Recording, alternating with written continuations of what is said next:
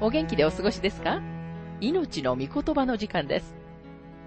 この番組は世界110カ国語に翻訳され、1967年から40年以上にわたって愛され続けている J. バーノン・マギー神学博士によるラジオ番組、スルー・ザ・バイブルをもとに日本語訳されたものです。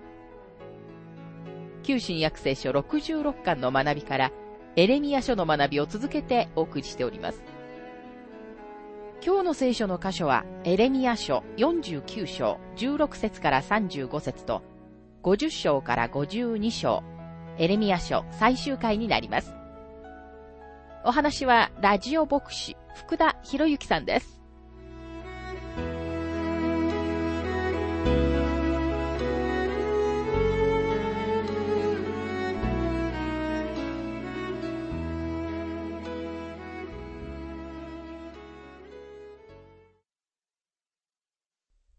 エレミア書49章の学びをしていますが、エレミア書49章の16節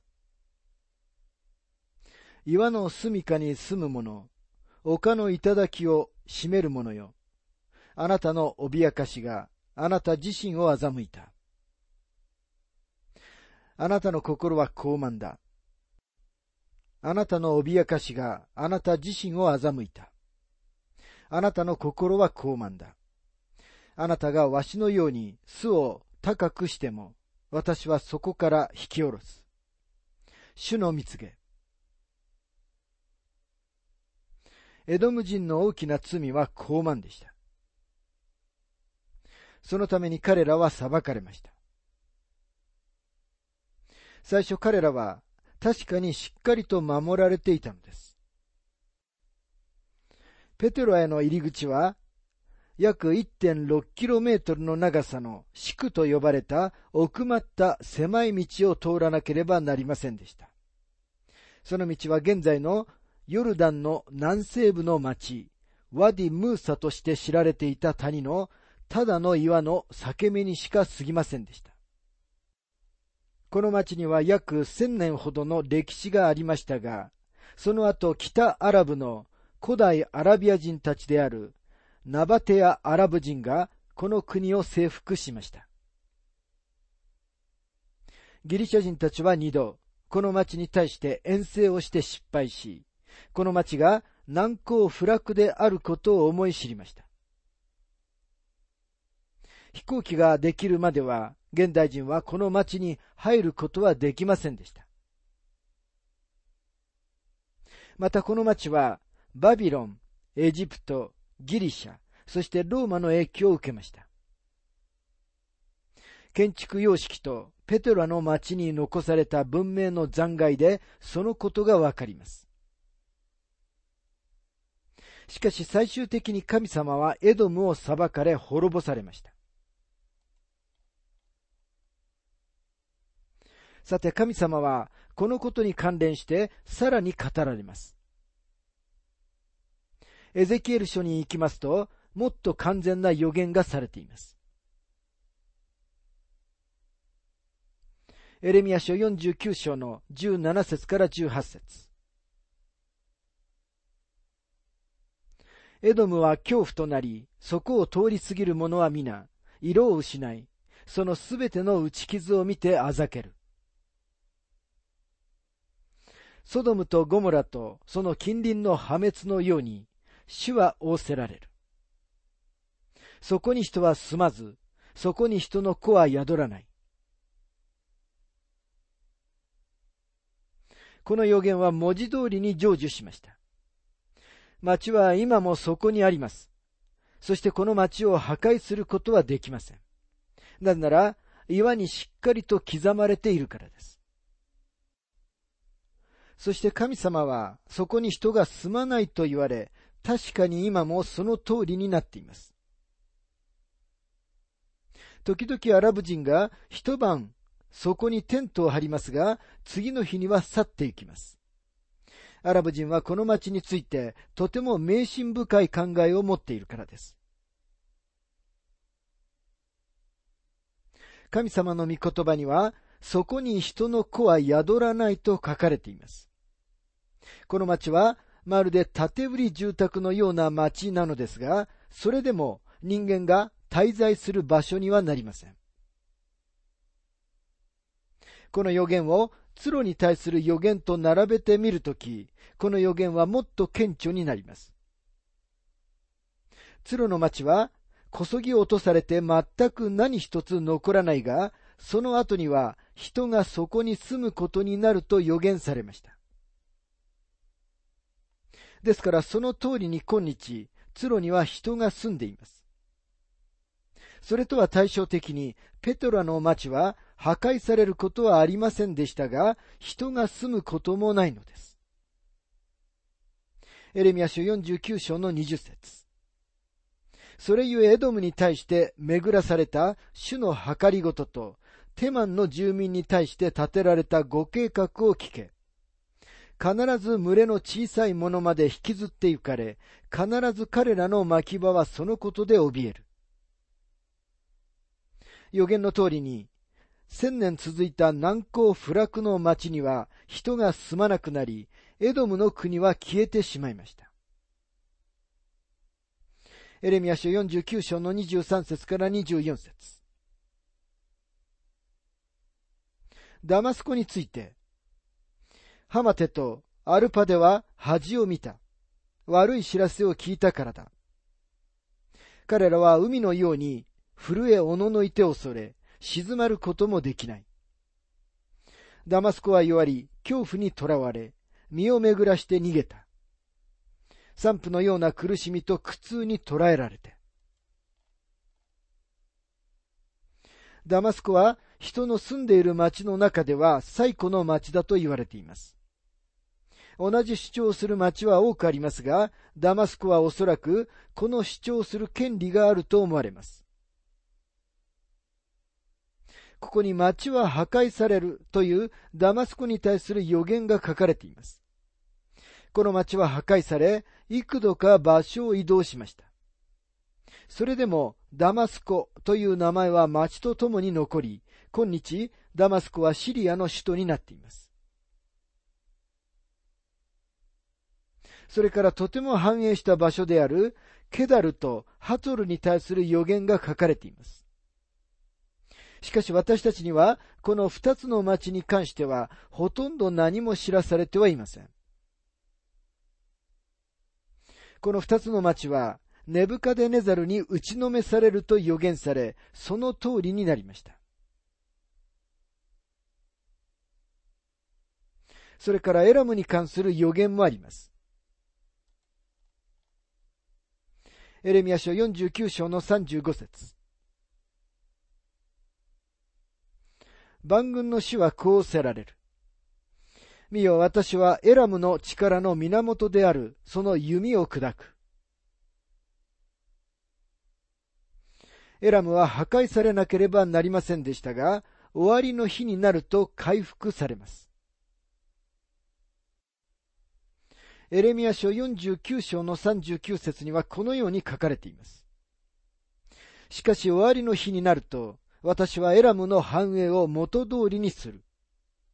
主の蜜げ。これらすべての国々は、ユダの残りの者たちが安全のために逃げてゆく場所がないように、イスラエルと同じ運命に苦しまなければなりませんでした。残りの者たちは誰にも助けを求めることはできませんでした。彼らは神様以外はすべての場所を避難場所として探しましたが、彼らの唯一の助けは主にあったのです。でも彼らは主に立ち返ることをしませんでした。主は彼らに預言者を通して指示をくださったのに、彼らがそれを受け取ることをしませんでした。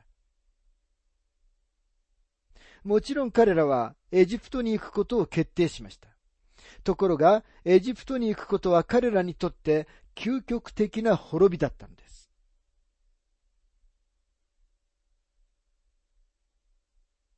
さて、エレミア書50章の学びに入りますが、ここに、この当時世界の頂点にいた国に対する予言が書かれています。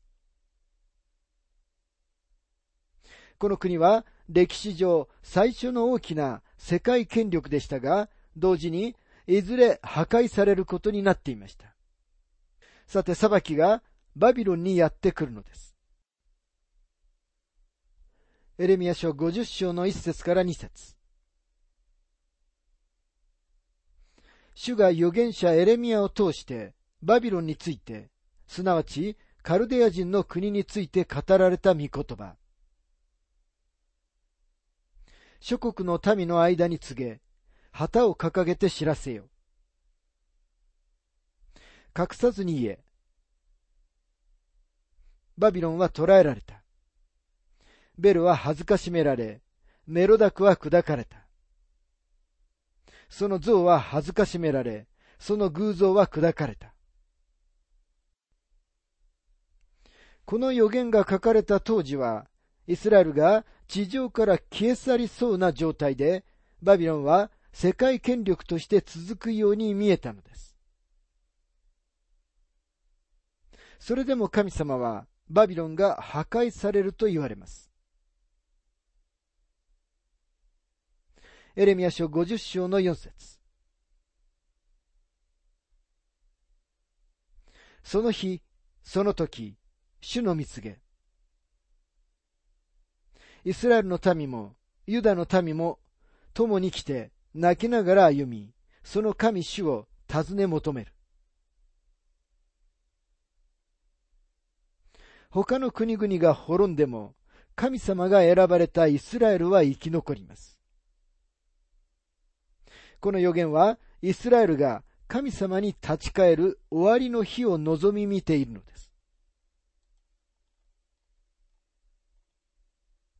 さて神様はバビロンを裁かれると言われます。バビロンはメド・ペルシャに征服されるのです。エレミア書50章の9節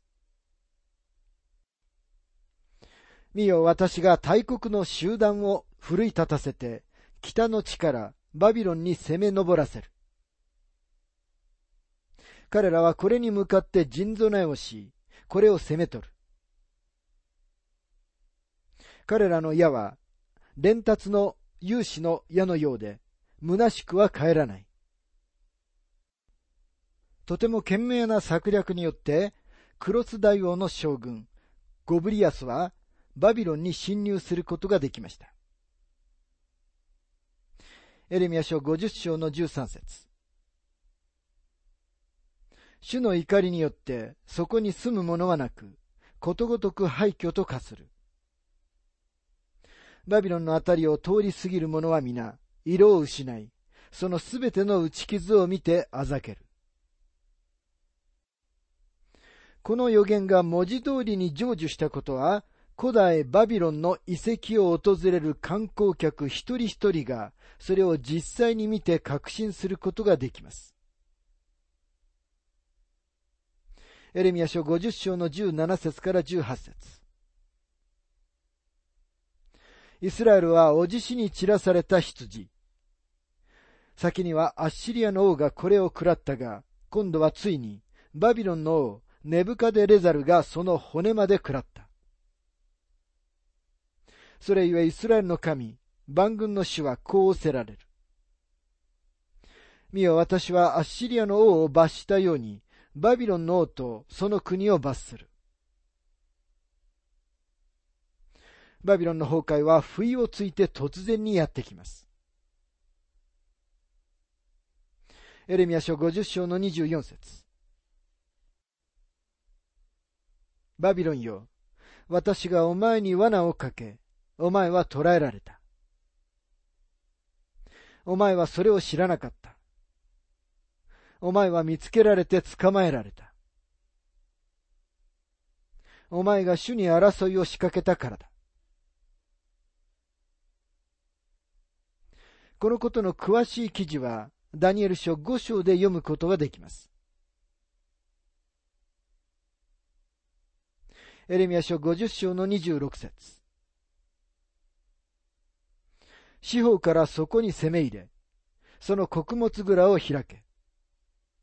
これを麦束のように積み上げ、これを整絶して何一つ残すな。今日のバビロンの遺跡は廃墟の山です。バビロンは予言の通りに完全に滅ぼされたのです。エレミア書50章の28節聞け。バビロンの国から逃れてきた者が、シオンで私たちの神、主の復讐のこと、その宮の復讐のことを告げ知らせている。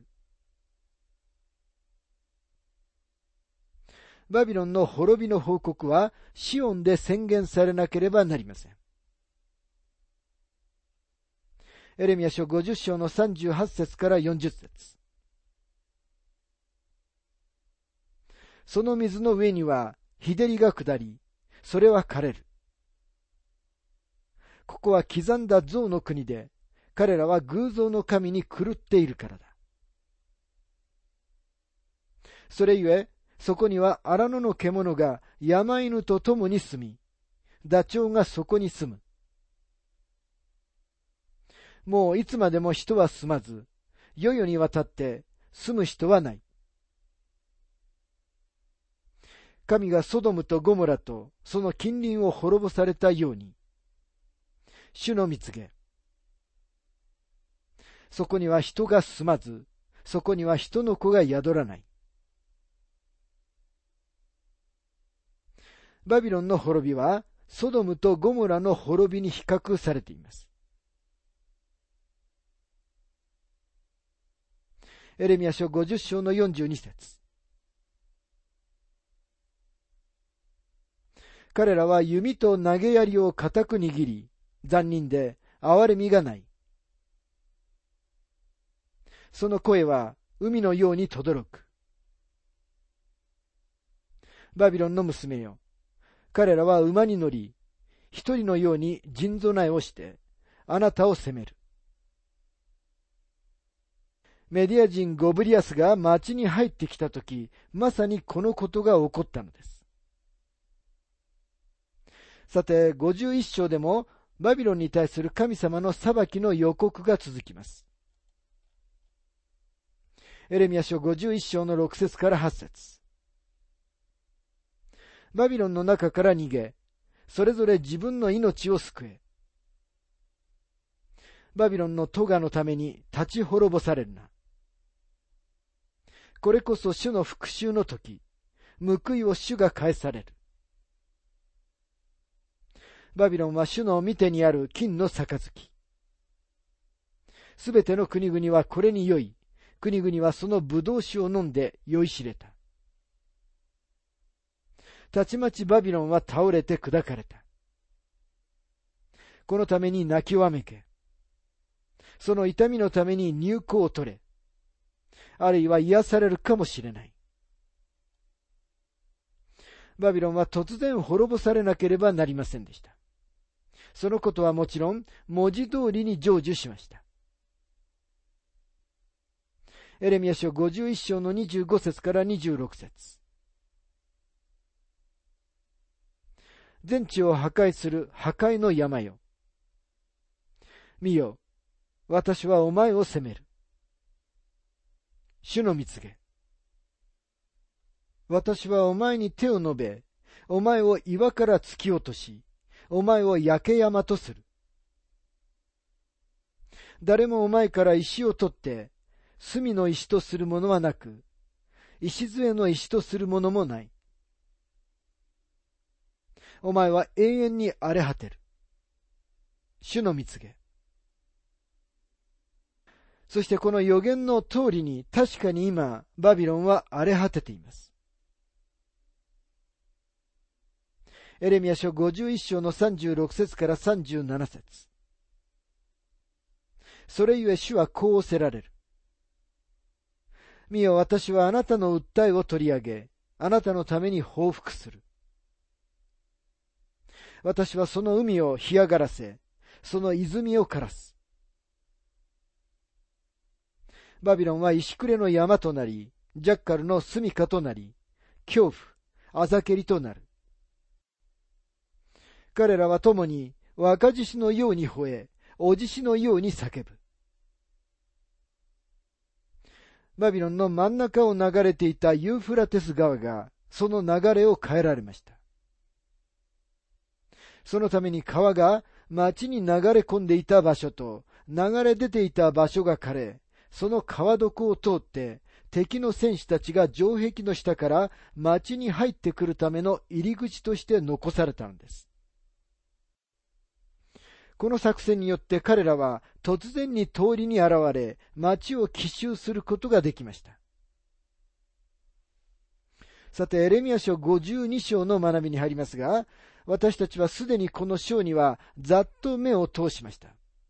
なぜならこの章は、エルサレムの崩壊とユダの補修を解雇しているからです。エレミアが最初は予言として語ったことを、今彼は歴史として書き留めています。エレミアはもう一度ゼデキア王の補修を詳細に語り、またバビロンの王によって彼の息子たちがどのように殺され、彼の目がどのようにえぐり出されたかを語ります。と同時にエレミアは、エホヤキンがバビロンに連れて行かれた後、彼に何が起こったかも教えてくれます。エレミア書52章の31節から34節。ユダのエホヤキンが捕らえ移されて37年目の第12の月の25日に、バビロンのエビル・メロダクは、彼が即位した年のうちに、ユダのエホヤキンを釈放し、極夜から出し、彼に優しい言葉をかけ、彼の位をバビロンで彼と共にいた王たちの位よりも高くした。彼は囚人の服を着替え、その一生の間、いつも王の前で食事をした。彼の生活費は死ぬまでその一生の間、日々の分をいつもバビロンの王から支給されていた。エホヤキンはバビロンで死にました。エレミアはこの家系から二度とダビデの王座に座る者が出ることはないと予言しました。息子たちが殺され、エホヤキンも死んだことで、ソロモンを通してのダビデの家系は絶えます。永遠にダビデの王座につくダビデの子孫である方は、もう一つの家系であるナタンの家系から出てこられます。マリアはその家系に生まれました。そしてイエス・キリストはこの家系を通してダビデの王座の権利を得られます。だからこそエレミア書は王家の血筋に関する重要な詳細を示して終わるのです。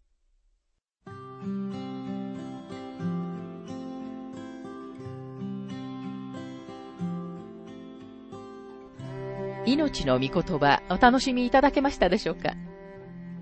今回はエルサレム崩壊の予言の成就というテーマで、エレミア書49章16節から35節と、50章から52章最終回をお届けしました。お話はラジオ牧師福田博之さんでした。なお、番組では、あなたからのご意見、ご感想、また聖書に関するご質問をお待ちしております。お便りの宛先は、郵便番号592-8345大阪府堺市浜寺昭和町4-462浜寺聖書協会命の御言葉の係メールアドレスは全部小文字で ttb.hbc.gmail.com です。どうぞお気軽にお便りをお寄せください。それでは次回までごきげんよう。